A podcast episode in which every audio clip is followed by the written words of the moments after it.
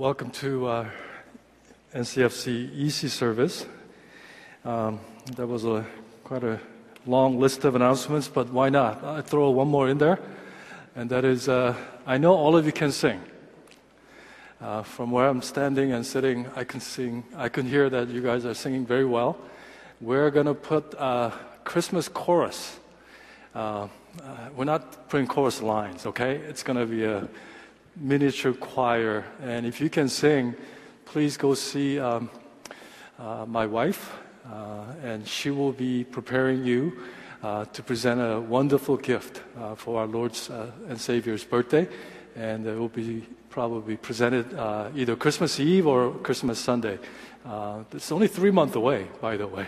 Can you believe it? And um, Christmas chorus, Christmas choir will, are being formed, so come and talk to my wife or Michelle in that matter. Let me invite you to turn your Bible to Book of Numbers, uh, chapter 32.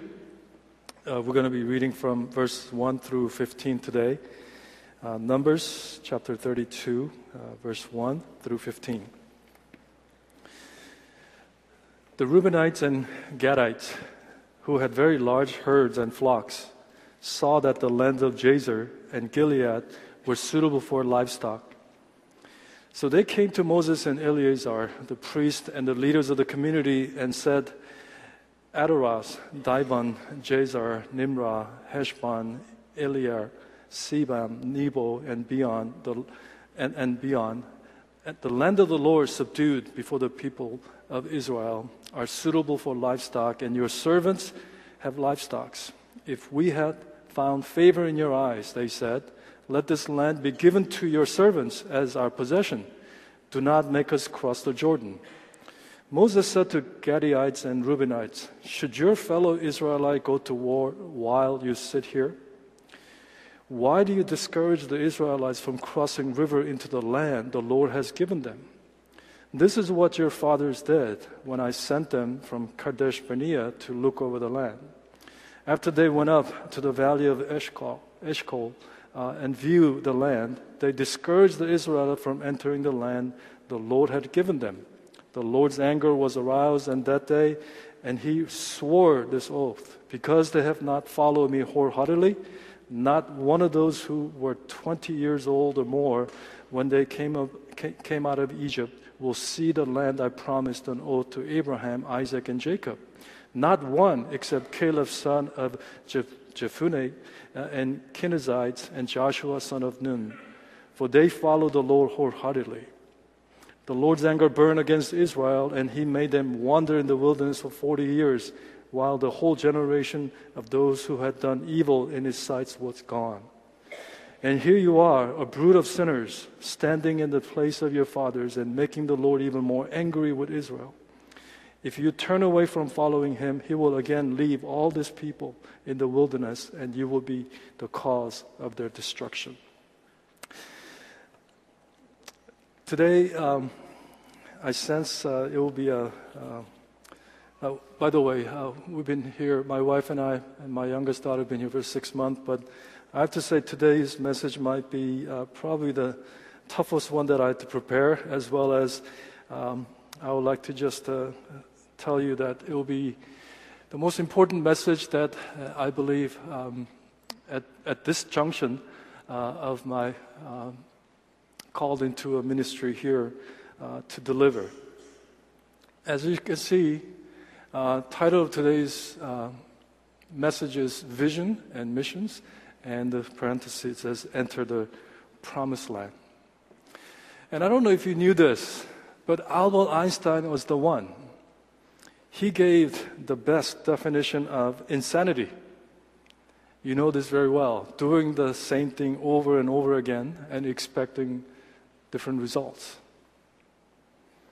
Perhaps you may know this already, but the churches here in the U.S. are in serious decline. Just a two sobering statistic. Uh, one statistic shows each year here in the U.S., we're talking about churches of Jesus Christ, 4,000 churches close its door, while 1,000 new church opens their door. Net of 3,000 churches closes every year here in the United States. And there are, a second statistic shows there are mega churches, small churches, medium churches, and all that in between. But by an average, church have added one person this past whole year. 12 months, they just added average one person to the church roster. This may sound a little sarcastic, but do you think church needs to do things differently? I believe so. We must. Here at NCFC, we need to clearly have what his vision is and what his mission is, what his calling is for us, and pursue it relentlessly and passionately. You see, right now, as you heard those statistics of declining of church here in the U.S., we can come up with a list of reasons why there are so many churches closing and we're not being influencing and impactful. We can think of cultural relativism as one of the main culprit. How about moral decay? How about poor leadership? Or absence or lack of evangelism effort or subpar church programs or that church is not teaching the truth or, or church is turning people off because they make God's word boring. We can blame everybody else except us, but I want to be blunt with you this, this afternoon, and that is I believe the cause of church's decline is squarely fall on our shoulder that Christians like you and I are not completely, fully committed to Jesus Christ. Let me say that again. The cause of church's decline squarely falls on our shoulder because Christians are not completely, totally committed to Jesus. If I come to my wife and say, Hey, Susan, um, I'll be honest with you. Let me just, how about I just two thirds committed to you in this marriage? My wife, my wife will say, two thirds, huh? And she will Okay, I'll just leave it that. she will not approve of it. Two thirds? I mean, 95% or 99% is pretty good standard uh, in, in any uh, uh, relationship or in anything. But when it comes to your commitment to Jesus Christ, even 99% is not good enough. It has to be fully committed 100% unto Jesus Christ. You see, Christianity,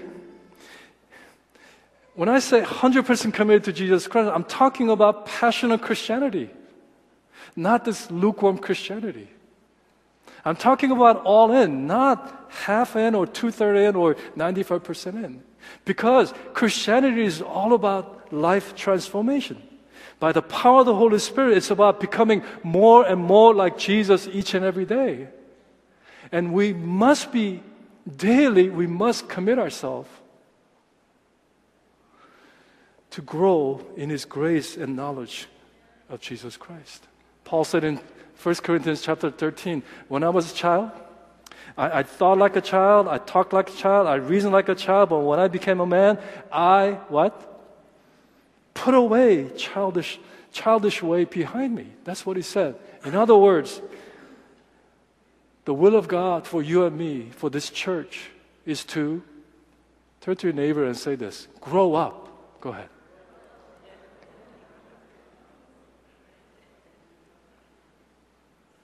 The will of God for you is for you to be mature, to be more like Jesus Christ. Isn't it simple? I mean, can you imagine a church here at NCFC that Alex is Christ like? That Vince will be Christ like?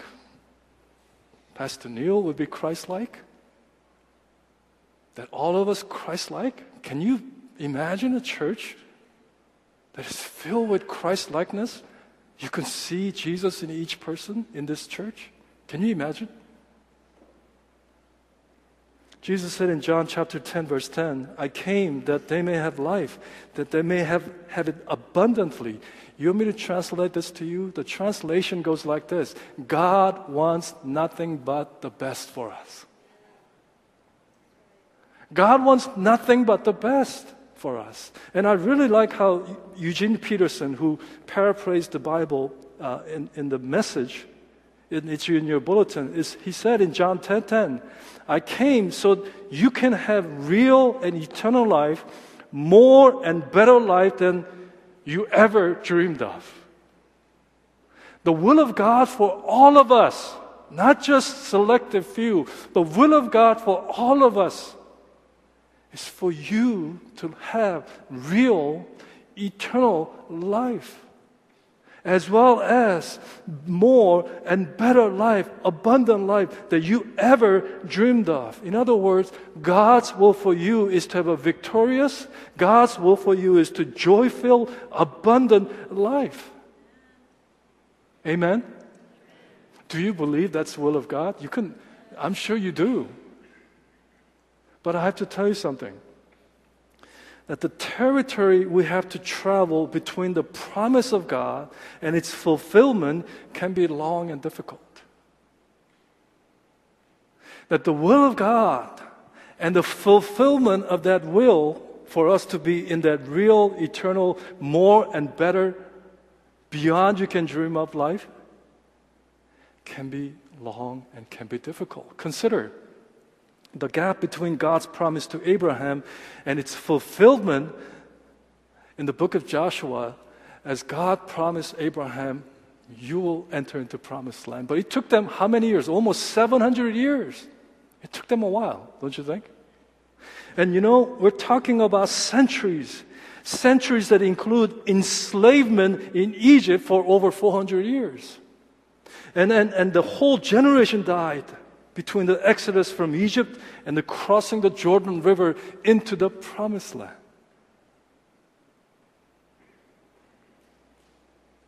And before they enter into the promised land, you know this very well. For almost 40 years, the Israelites wander in the wilderness. Sat around the campfire and they probably sang kumbaya and probably feeling sorry for themselves and talking about good old days and glory days talking about the marvelous story of God's miracle after miracle and faithfulness to in centuries. And I'm certain they also dreamed about the land that God had promised them through Abraham. A land that is flowing with milk and honey. Exodus chapter 3 talks about big and spacious land. The land that was occupied by Canaanite, Hittite, Amorites, parasites, Hivites, mosquito bites, you know, all this, all this bites, you know. Man, Maryland has a lot of mosquitoes, I realize. Where I'm from, California, West Coast, I never had to, okay. But you know, they were thinking about the past. They were grumbling, but they were thinking about the future, and they probably said to each other, someday, Someday we'll get there. Someday, one of these days, we'll get there. But as we read in our text today from Numbers chapter 32, the Israelites have finally arrived. As they stood at the bank, on the bank of Jordan River, the reality of promised land is just a, you know, hand reach away. And there were two major obstacles, of course. First, it's the river of Jordan that you have to cross. But then you have to battle, which they must fight to claim the promise of God when all they had to do is just obey. And then there was drama. Two of the 12 tribes, Israel, Reuben and Gad, and actually extra half of tribe of Manasseh, two and a half tribes they stood up and you know what they say? Hey, Moses, excuse me, um, you, know, you know we have a lot of livestock, and I, I think this east side of the Jordan River looks very good for our livestock. I know your, your plan. I know God's will for you to go into the Canaanite land and claim it, but can we stay here? We like it here. We want to stay here. You guys go, go ahead. Initially, Moses got what? He got ticked off and said, what, what are you talking about?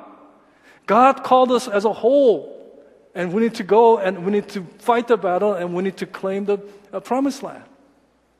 He gives them hard time. But then these two and a half tribes who are insisting upon staying in this land, we don't want to go with you, decide, oh, okay, okay, okay, okay, okay, let me take it back. Uh, uh, I'll go with you, we'll go with you, and we'll fight with you, and, and we'll win the, win the uh, promised land. And they did. They did. So far, so good. But these two and a half tribes came right back across the Jordan River out of the promised land, and they settled, settled in the east side of the Jordan River. No harm done. They enter the promised land. Sounds okay, acceptable, right? The answer is absolutely not. Well, they helped the rest of the uh, 10 tribes to win and enter into the promised land. What's, what, what harm's done?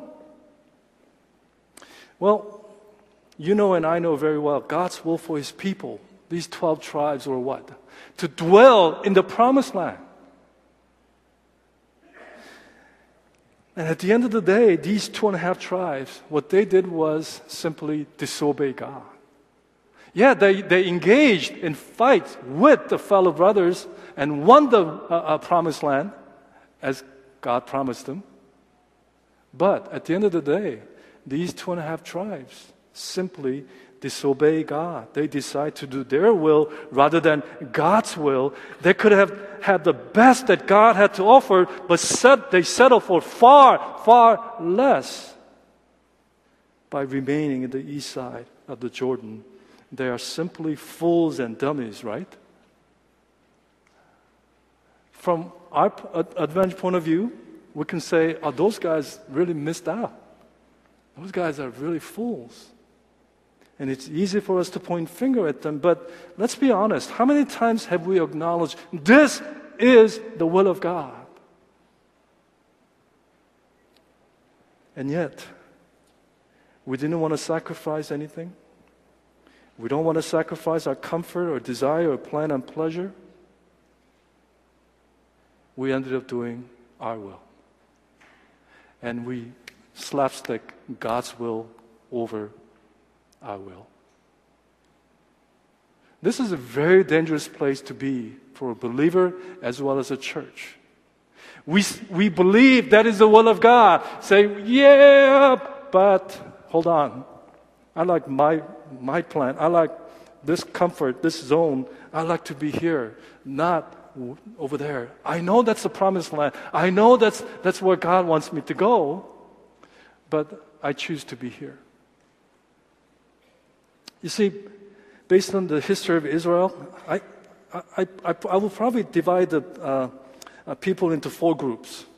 First group, there are many people that are still in the bondage of sin and death.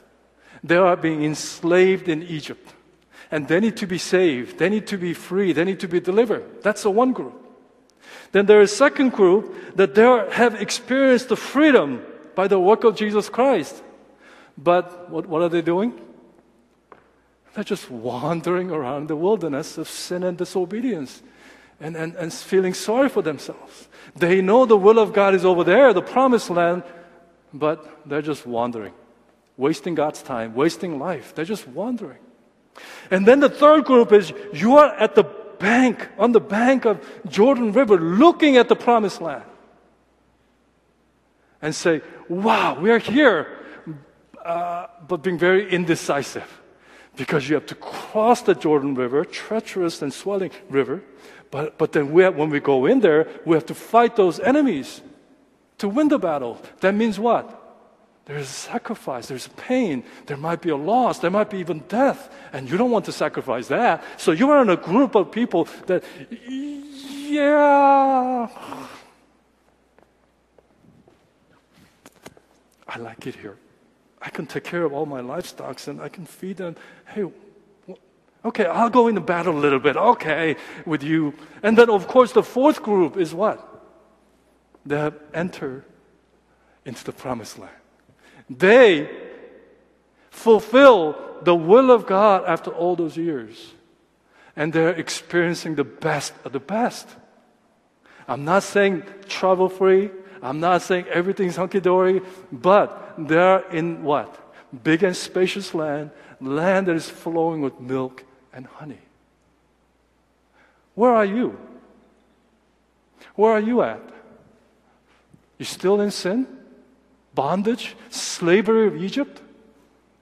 You are saved, but you are still wandering around in the wilderness of sin and disobedience?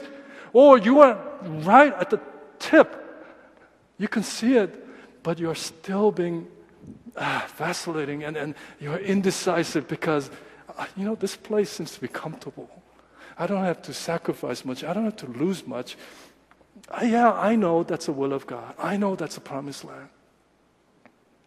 Or have you already entered in, enjoying what God had to offer? What, where are you at? You can answer that question honestly to yourself before God. Where are you at? Where is our church? I feel we are right here. Many of us. Jordan River, the dividing line is right here. And we're looking at the promised land. And we know that's the will of God, both here and here.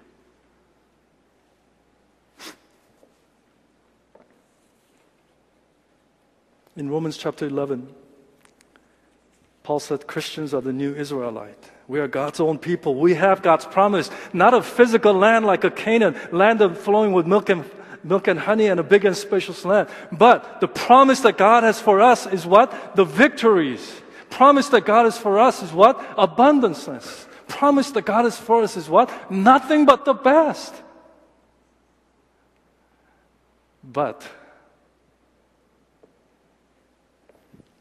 we're still contemplating whether to cross because by crossing it means challenge it means leaving something behind it means you're saying you're closing the door and you're entering into a new one the river in front of us the jordan river in front of us really represents a dividing line between the land of self and the land of God. And it's up to you, it's up to you and us to either stay in this land of self or we cross that river and we enter and claim in the name of Jesus the promise that He has for us. The choice is ours. God is not going to push us into the river and say, You learn to swim and you get on, gonna get onto the promised land. He will never do that. He's too genuine. He will never coerce us to do that either.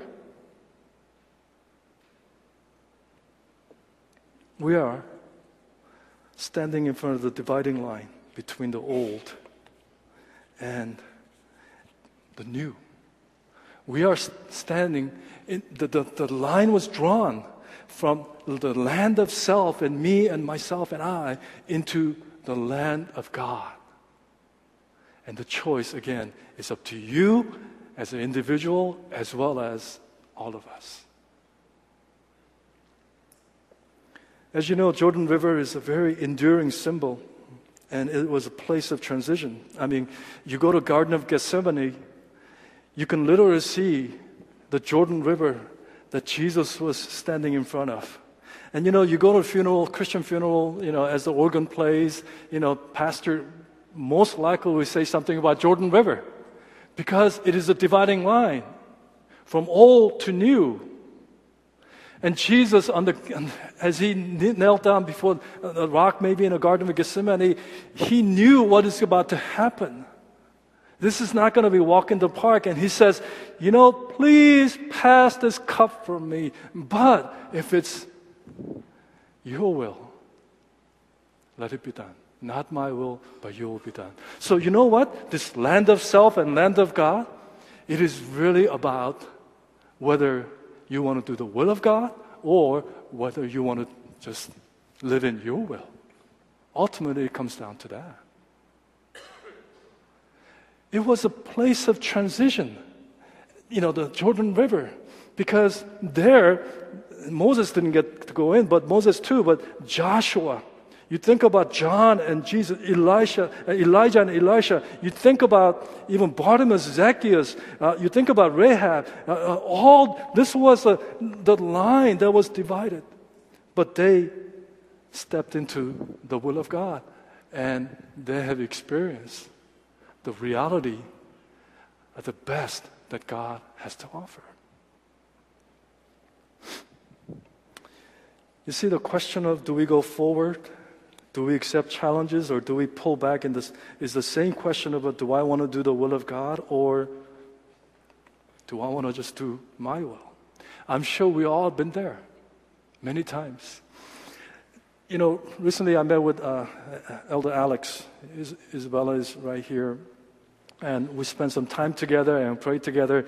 And he's been sharing with us as, you know, beginning of this year, you know, they decided to go to, I mean, they decided to go to YWAM. And um, uh, God's been really speaking to them about uh, using his experience in business world as mission. We call that BAM. BAM, business as a mission, a new way of uh, doing mission, establishing a new business and overseas. Uh, in this particular uh, area that God is, seems to be calling them is the Silk Road uh, in, in, in, China, uh, where they're going to probably establish business in Hong Kong as well as um, inland. And through the hiring of uh, you know um, employees and, and the business, they will really value uh, all these Christian values, and, and most likely, you know, will um, uh, uh, result in salvations and sending out more missionaries. But you know, that is God's will for them. There is what, what we call universal will of God, that God doesn't want anybody to be, to be perish. God wants everybody to be saved.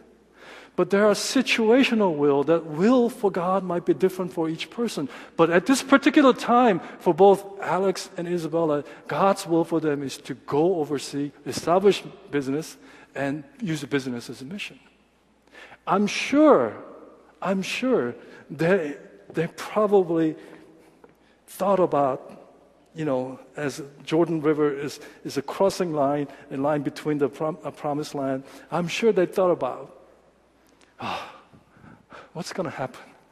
I don't know. Uh, I don't know if a business will go well. And, you know, I'm sure they worried. I'm sure they lost some sleep some nights. And, and I'm sure they are still, I mean, they haven't really crossed it yet as far as actually physically moving to the uh, Asia.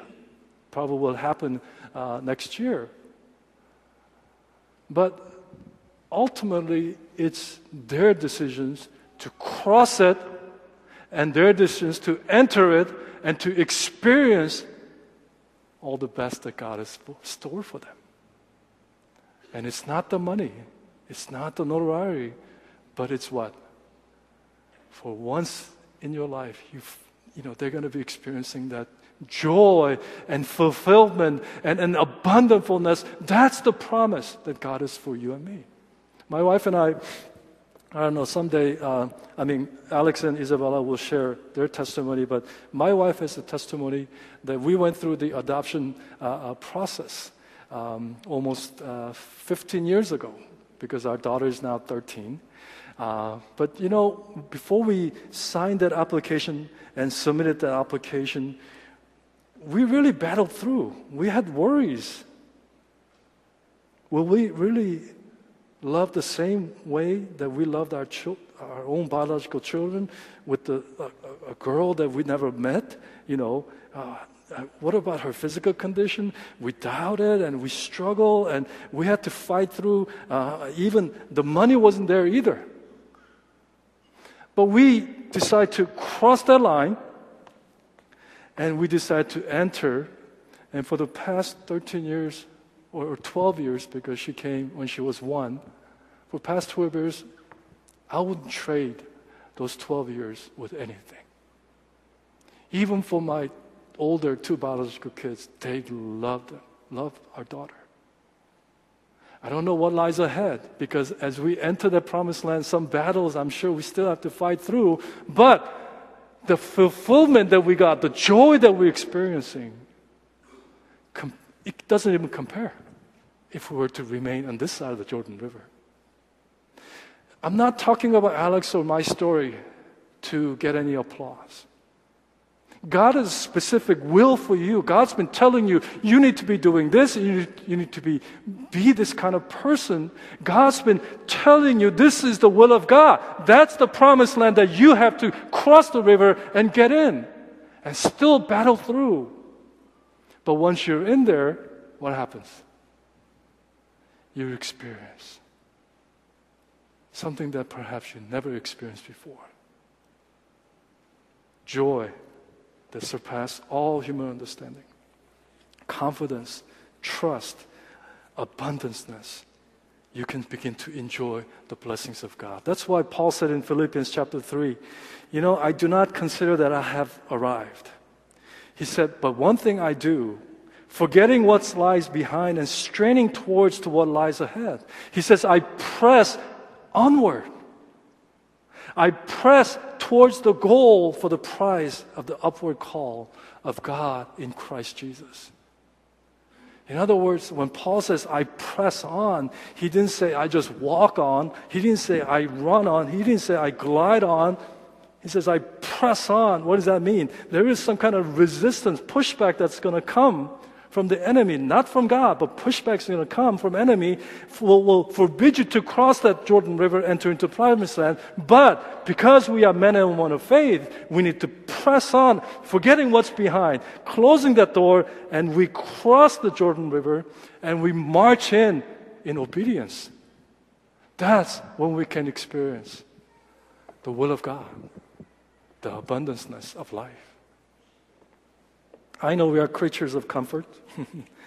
I know we've all been trained to take the path of least resistance, right? We don't like the words like pain or heartaches and sacrifice, but at the same time, we know in the back of our heads, what? No pain, what? Uh, please say out louder. No pain? no pain?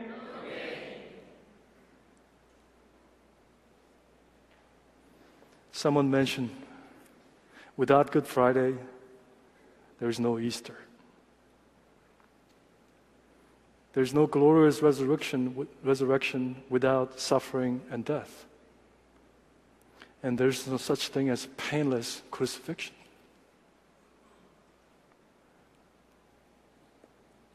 I want you to stop wandering in the wilderness. I don't want you to just hang out at the banks of the Jordan River. I don't want you to die in the wilderness. I want you to cross the river. I want you to enter into the promised land. And let's do it together. Let's do it with band of brothers and band of sisters that meets weekly at Oikos. Encouraging each other to, yeah, God's will for me is to become more like Jesus. God's will for me to experience the abundance and victory. Let's do it together. Let's do it together. I often ask myself this question What will the next generation say about us? What will our children who will inherit this church will say about us? In my mind, there are way too many Christians and way too many churches that just settles. Hey, it's good enough. That's the lies of the devil oh, you know, I think I'm doing enough. You become complacent and you become uh, sort of being an autopilot. You become uh, uh, in love with the status quo. That is not the will of God. There is the, the, the territory between the promise of God and its fulfillment, as I said, it can be long and it can be difficult. There is still battles to be fought. fought. There's still territory that needs to be conquered. There's still areas of your life that needs to really put the past behind you and begin a new life. There's still many, many part of our lives, not just Sunday life, but your weekday lives that you need to really experience the power of transformation. Some churches reaches, you know, like somewhat comfortable numbers and giving and budget, and, and they think they arrived, and that they don't have to really, you know, uh, uh, rescue people from sin and death. That's wrong. That's wrong. Don't tell me that you don't have, uh, all you have is Christian friends. If you, if you say, if you come to me and say, Pastor listen, all I have is Christian friend, I'll, I'll probably kick you in the rear end. I mean, I'll let my wife do it if the woman comes to me. but if you're a guy that comes to me and that, with that kind of attitude, I'll really kick you in the rear end and say, that's a sad statement. You need to go rescue people who are dying left and right. And then, you know, as an oikos ministry, um, uh, please, and we're gonna, we will soon ask the oikos leader and apprentices to stand from where they're sitting, and we're gonna commission them. But you know, through oikos, we're gonna uh, really win souls and make disciples. Do, do, you know what our mission statement is? How many of you know what our vision statement is? Uh, some of you do. Thank you. But you know, we might have to do a little bit of tweaking as uh, I came as your uh, pastor. Mission statement is what we do while we are here. Vision statement is what our desired outcome be. And, and with the leaders, I shared vision statement is very simple. This is exactly what God wants you to do and what God wants you to be. And I'm here to tell you our mission statement will be always focused on the Great Commission, and that is to win souls and make disciples. And we're going to do that through Oikos. We're here to do only one thing win souls and make disciples. That's it. Simple enough to carry in your pocket every single day and be reminded of. You know what our vision statement is? What our, our desired outcome is? I was asked during the interview, and I say, I want to see healthy missional church where everybody works together as there are many parts and one body. We all become interdependent and we work for the one purpose and that is to win soul. And as we become healthy, we become missional, evangelistic, both here and there. And then that's when we become the true church. And it's going to be constant, constant battles to see that vision to be fulfilled. See, that vision is the promised land that we're going after. And many of us, we know what we have to do. Let's not kid ourselves. You've been here many, many times. It seems like deja vu, right? But this is your mission. This is our mission, and that is to go win souls and make disciples. You know, my youngest daughter's been telling me, Dad, let's go to cruise. We've never been to cruise, and say, Yeah, someday, okay? But I always think that church sometimes, I don't want you to think that you are in a cruise ship. Rather, I want you to believe that we are in an aircraft carrier where every person in that aircraft carrier has a job to do, even the cook. Because without food, they can't fight. And there is captain, and everybody has their own position they need to be doing. And we are marching towards the enemy's land to rescue people from the bondage. That's our mission. It's like that saving Private Ryan, right? The group of men, group of women in this case, they go and try to rescue somebody. We're not sitting in, uh, in an office and just playing game called Christianity. We need to be engaged. We need to cross, closing this land of self and enter into the land of God. In the Oikos group, we want to fulfill uh, this mission statement and, and, and end result. This is what we are seeking and pursuing to have a healthy missional church. And I want you to really join in this, this journey, this venture that we will do together to enter into the promised land. Amen. And in Oikos, we're going to do things a little differently. I'm asking for greater sacrifice. I'm asking for, actually, I'm calling for inconvenience. I'm calling for stepping out of your comfort zone. We'll be meeting first and second and third week. Fourth week, I mean, it's a gender based, by the way. Men will be men, women will be women. And the reason I do that is because I did that is because, you know, borrowing that book title, Men Are From Mars and Women Are From Venus, we're different, right? We're different. Men can best minister to men, men can best understand men. Even after 28 years, I still don't understand my wife.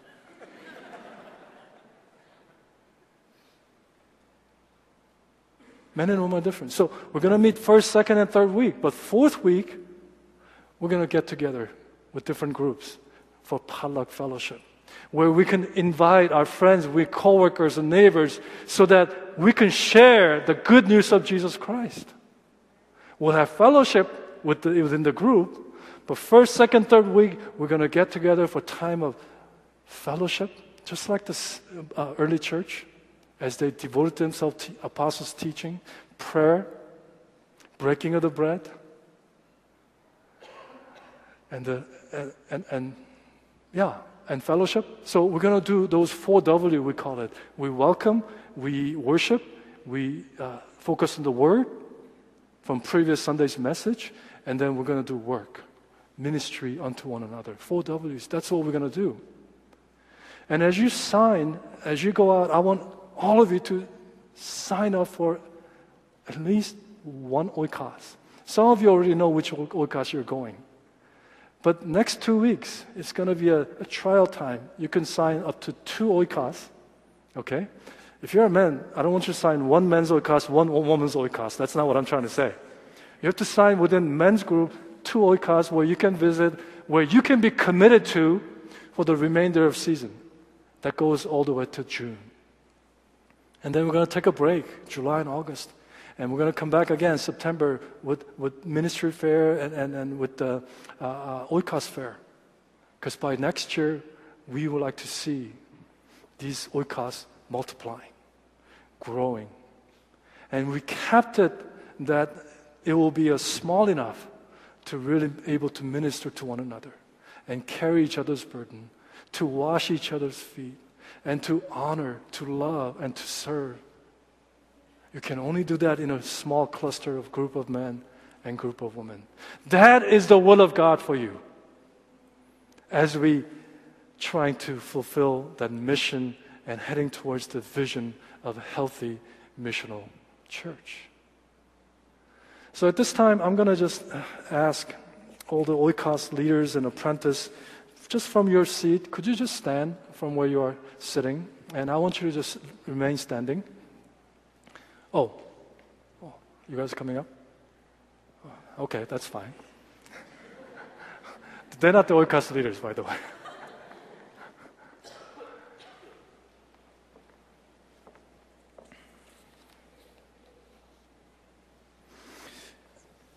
Well, I believe as you look around, these men and women are uh, just ordinary people. And I want you to know this they respond to God's call. They say yes to the will of God. They don't know this yet, but they're about to cross that Jordan River and they're about to enter into the promised land with a group of men and a group of women.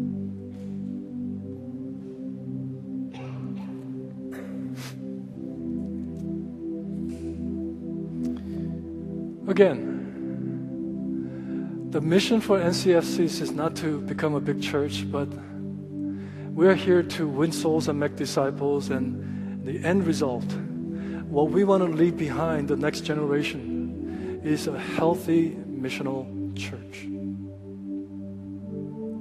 And we're going to do that. We're going to do that through these men and women who have said yes to the will of God. And they cannot do it by themselves. They need men and women to come around and, and, and to journey this together, to cross this path beyond this dividing line and enter the promised land and continue to battle through.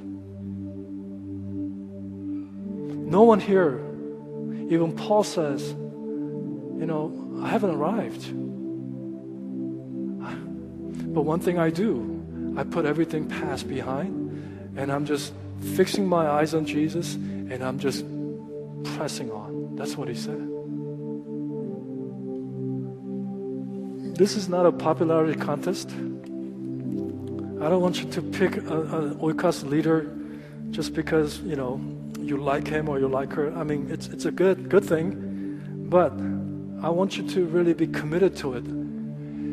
Later, as you walk around the table, you'll see a, a Oikos covenant, something that we expect you as Oikos members to partner with one another under the leadership to fulfill that mission and to pursue after the vision. Amen. And, and I really ask you, you need to be in oikos. That's the will of God. I want you to be an oikos. And someday I want you to be as oikos leader, leading, shepherding, guiding group of people. Let's close our eyes. And, and I want us to one of the wonderful gifts that God has given us is just a future picture or imaginations. I want you to see a church. I want you to see an oikos who's filled with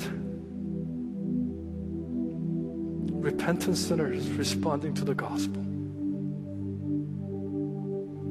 I want you to see an oikos. I want you to see a church who are totally dependent on the Holy Spirit, who unifies and who works in and through us. I want you to see a group of men, group of men that meets weekly, who really desire and hunger for the Word of God. I want you to imagine and see Oikasa church, whom you can say, now there are the men, there are the women whose faith in action. They're walking the talk. I want you to see an oikos. I want you to see a church as a result of healthy oikos that is kingdom minded, kingdom focused, raising up the young and future generation to be, to take the baton and continue to run in to the world that is dying without the cross, that they rescue people from death. They become a conduit of God's blessing.